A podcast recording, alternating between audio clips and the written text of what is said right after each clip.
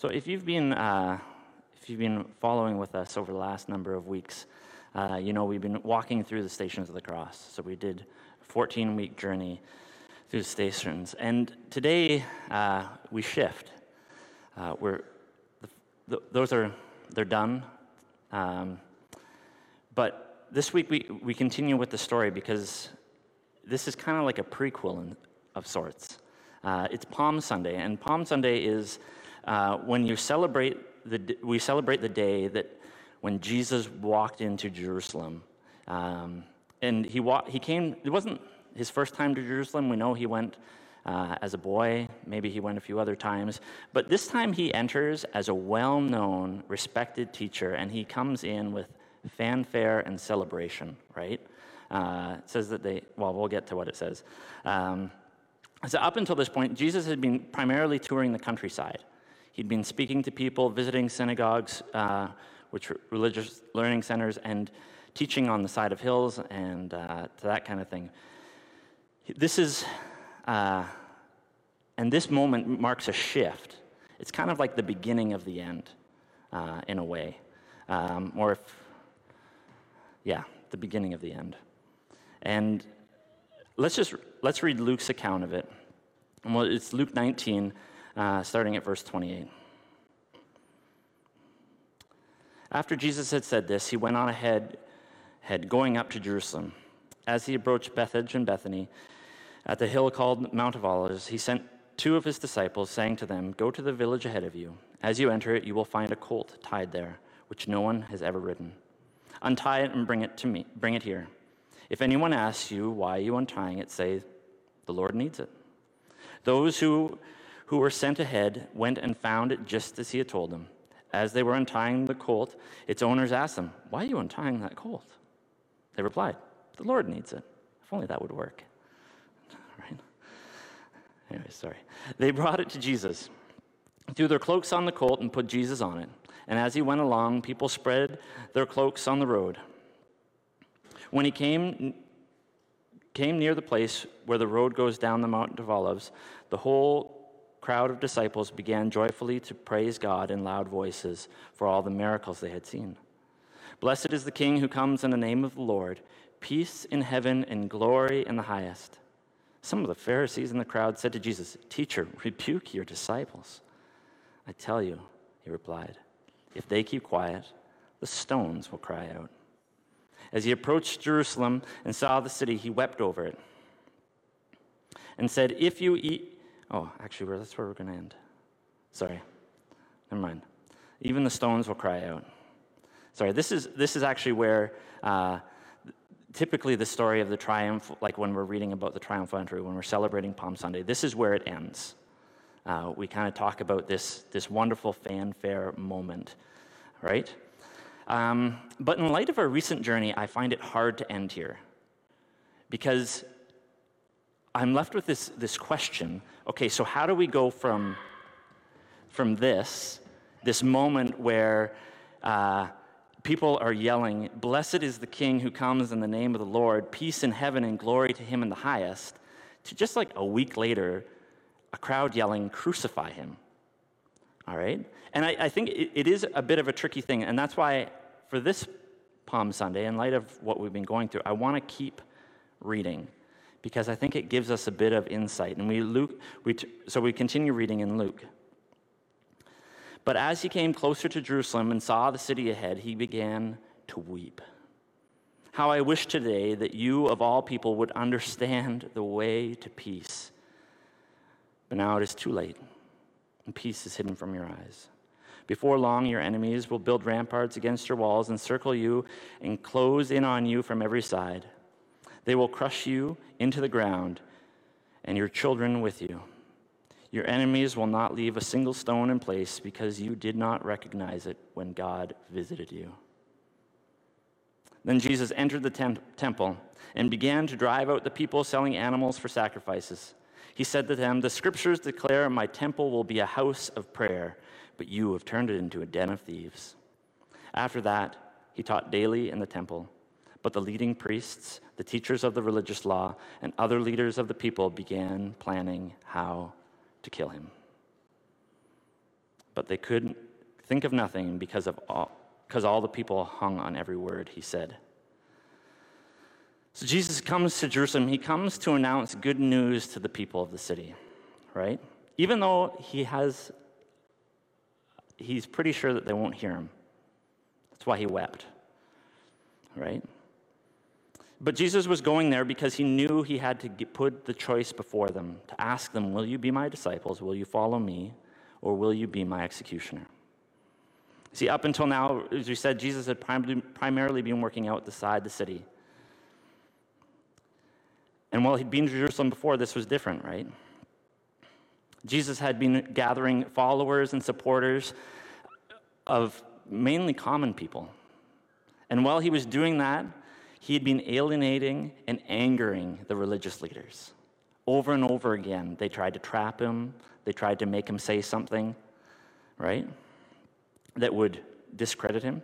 Both the Pharisees and the Sadducees, which were the two primary religious sects, um, expressed great frustration with Jesus' teachings. And it's important to remember this because as Jesus enters Jerusalem, he's entering their home turf. Out in the countryside, there would be one or two religious leaders, maybe a handful here and there scattered, but largely it was common people. But in Jerusalem, this, this is where they were en masse. This is where they hung out. This is where they had Bible colleges upon Bible colleges of a sort, right? Jesus went, into, went to Jerusalem to put people, and specifically to the, the religious leaders that were in place, to say yes or no whether they were going to accept him and his teachings. And I don't think Jesus made it easy, right? To say no or to say yes. That's why I think under, tying the, the, the triumph, so Jesus walks into Jerusalem under fanfare. The people are basically shouting out what the religious leaders considered blasphemy, praise to Jesus on the highest. They're like, only God deserves that kind of credit. You need to tell your disciples to be quiet. And Jesus says, if they don't cry out, the stones will. He's, he's kind of picking a fight. And then he goes into the temple, right, their sacred place, and he starts driving out the money lenders which those people, I know we want to give them a hard time, but they actually made it possible for the sacrificial system to continue. So it was impossible. So it, when Jesus drives out the, the moneylenders, he's saying no to the sacrificial system. Because the people needed to come, they needed to change money uh, to be proper, to, be, to change from Roman currency to Jewish currency. They needed the proper animals in order to uh, to sacrifice and atone for their sin. These, these merchants, these money lenders, were a necessary part of the religious system for it to continue as it was. And Jesus comes in and just kind of throws it all out. He made it difficult for the religious leaders to say yes, which is what he'd been doing the entire time. He'd been offering something new. Jesus said a few times in his ministry, You've heard it said, but now I say unto you. Right? I like the, the story in Matthew 9 because I think this sums up what Jesus was doing. Jesus replied, Do wedding guests, when he's, he's confronting you about why your disciples are behaving differently, why are they not fasting? So, Matthew 9, Jesus replied, Do wedding guests mourn while celebrating with the groom? Of course not. But someday the groom will be taken away from them, and then they will fast. Besides, who would patch old clothing with new cloth? For the new patch would shrink and rip away from the old cloth, leaving an even bigger tear than before. And no one puts new wine into old wineskins, for the old wineskins would burst from the pressure, spilling the wine and ruining the skins. The new wine is stored in new wineskins, so that both are preserved. So Jesus was coming and he was offering what I think we could call new wine. And the old wineskins, the religious system that was there, couldn't handle it. They were afraid of Jesus because they knew that what he was offering was going to destroy everything they held sacred. This, and prequel, uh, this isn't something that just happened once. This is something that happens again and again, and we'll get to that. But the religious leaders were, were afraid of Jesus. And so, this crowd that often, I've heard it said that the crowd that, that once praised Jesus and then turned on him and yelled to crucify him, we often, they're often called fickle and changing with the pressures. But I think when you, when you read the text, you come, there's a slightly different conclusion that I come to. See, because when Judas decides to betray Jesus, the Pharisees give him the instructions to watch for an opportunity to hand Jesus over to them when the crowd wasn't present. See, I don't think the same crowd shouted the praise of Jesus one day and then yelled to crucify him a short time later. The fact that he's in Jerusalem, he's in the place where there's loads of religious leaders who have control over the situation. See, they actually looked for a time when he was alone without the people, without his followers. And they took, it, they took that moment and then they shifted the crowd. They gathered the religious leaders to fill up the space, and they are the ones who cried for his crucifixion. The Pharisees, the Sadducees, the people who were afraid that their religious system was under attack. They were afraid that their wineskins were going to be destroyed by the new wine that Jesus was offering. It's a different crowd. The powerful religious leaders on home turf, turf made a move, right? They made a move to take Jesus away from the people who loved him and to defend their old wineskins. And these old wineskins, the, the, the religious systems that they had constructed, these weren't constructed, they weren't meant to be oppressive, right? The religious leaders actually were decent people which is something we, it's easy. We want to paint them with a brush that says they're all a bunch of idiots uh, who obviously missed the point. But I think that's unfair. The religious leaders actually meant well. They thought they were doing what was right. They were convinced that if Jesus' new wine was going to destroy the system, that it would actually end in the destruction of people. They were scared. I think some of them were scared, of course, because in this new, if a new system came along, they would lose power and authority. I'm sure there were some, some people in that. But I think the reality is, is the religious leaders built a religious system from experience and good intention. And as Jesus came, they saw something that was going to destroy that. And so they made, went out of their way to make sure that they would destroy the source of the new wine. Prior to coming to Royal City, I, I worked primarily in youth ministry. So, um, and I feel like I came across this, this same struggle on a fairly regular basis.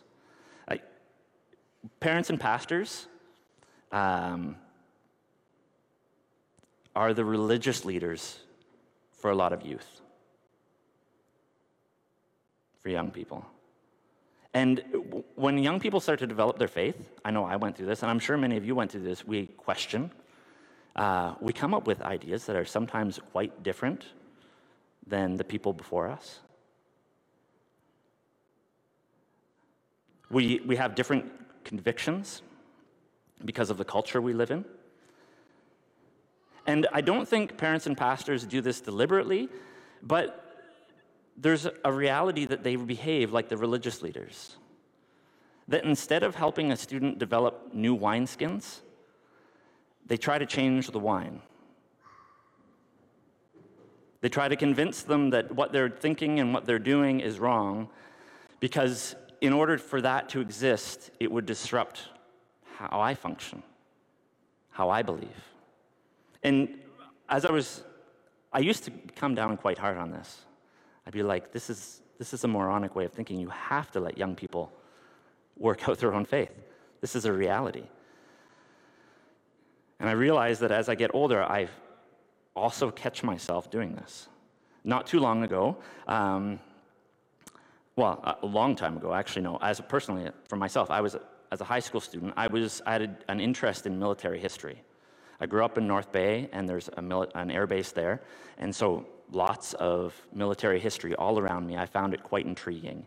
And in that, I thought that pacifism as a Christian belief was absolutely ridiculous at the time. It's just like the reality is, that sometimes you just need to hit someone, uh, is what I thought. Okay? And I was convinced. Uh, I probably would have been a uh, proponent of just war theory, even though I don't think I would have had the language for it at the time. Um, and, but I had a youth leader later in my, my high school time that, um, that was hardcore pacifist, right? And he regularly tried to argue my faith into his system. Now, I never responded well to that. I don't know if you guys have found yourself in a similar situation, but the harder he pushed, the harder I was just like, no. And if you don't stop, I'm going to hit you because I know you won't hit back. Right? That was just the reality of it. But years passed, the relationship, we're, we're, still connected, but we don't really talk about that kind of thing. But as my own faith grew and developed, I also found myself leaning towards pacifism. As I followed Jesus, as I was just like, oh my word, as someone walk, willingly walks to their death, in, even in the midst of great violence, I don't know how I do that. Um, I don't know how I follow the Jesus, uh, that Jesus, into, uh, into violence. I, I think a great one is how do you, how do you hit, how do you love your enemy that you're in the midst of hitting? I just don't understand it. At this point in my life, would have argued it differently then. But years pass now, and I'm in a, a situation where I've got, I'm working with a young person who is in the midst of working out their own faith. And they tell me that they want to be in the military. And off the cuff, I say, well, you can't do that and follow Jesus. Which is just an absolutely moronic thing to say.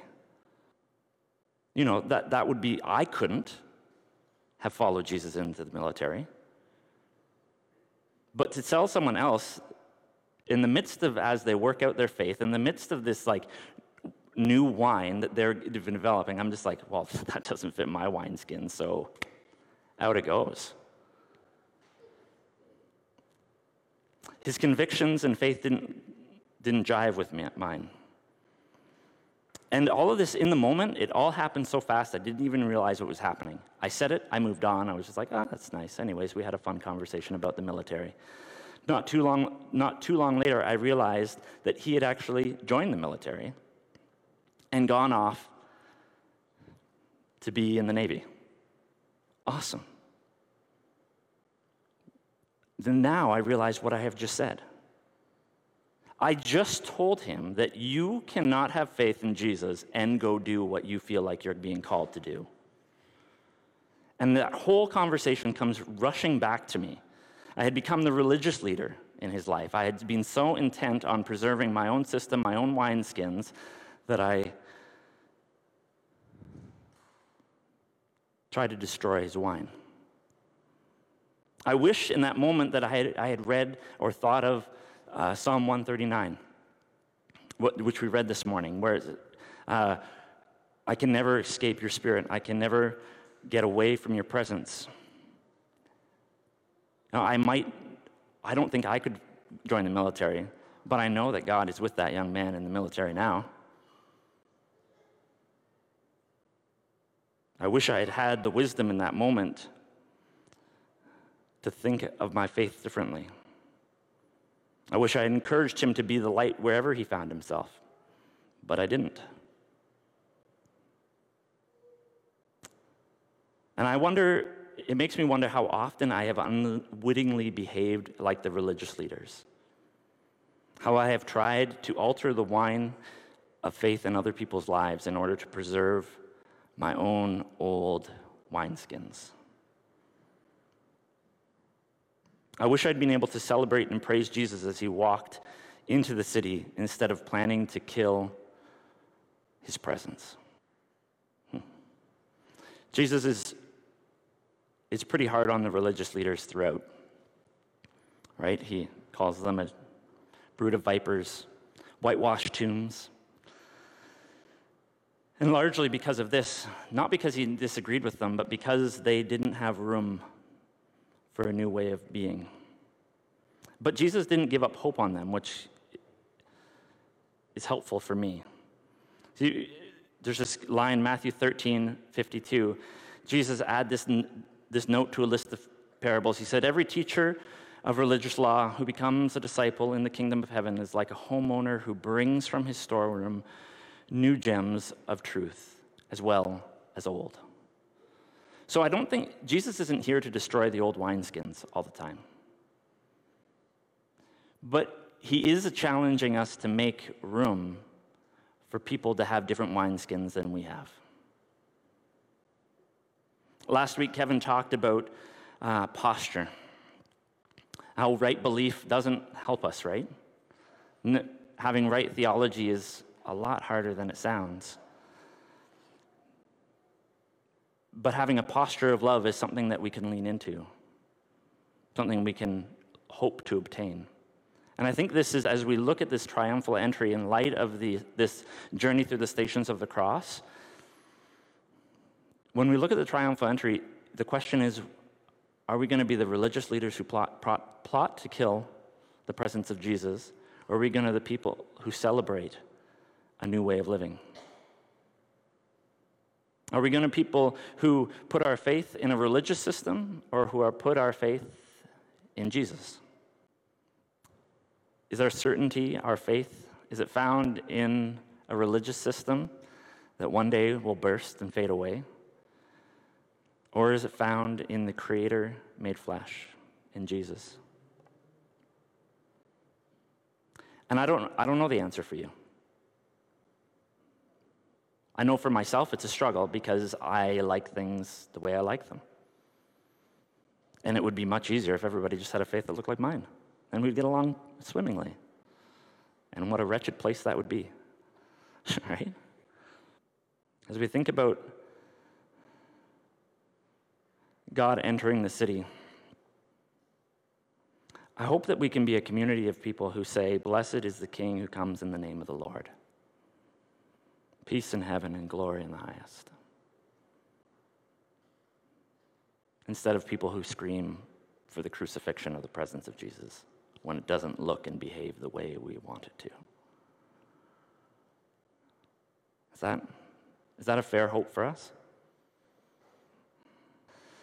Let's just, uh, I'll just pray and then we can, we can go.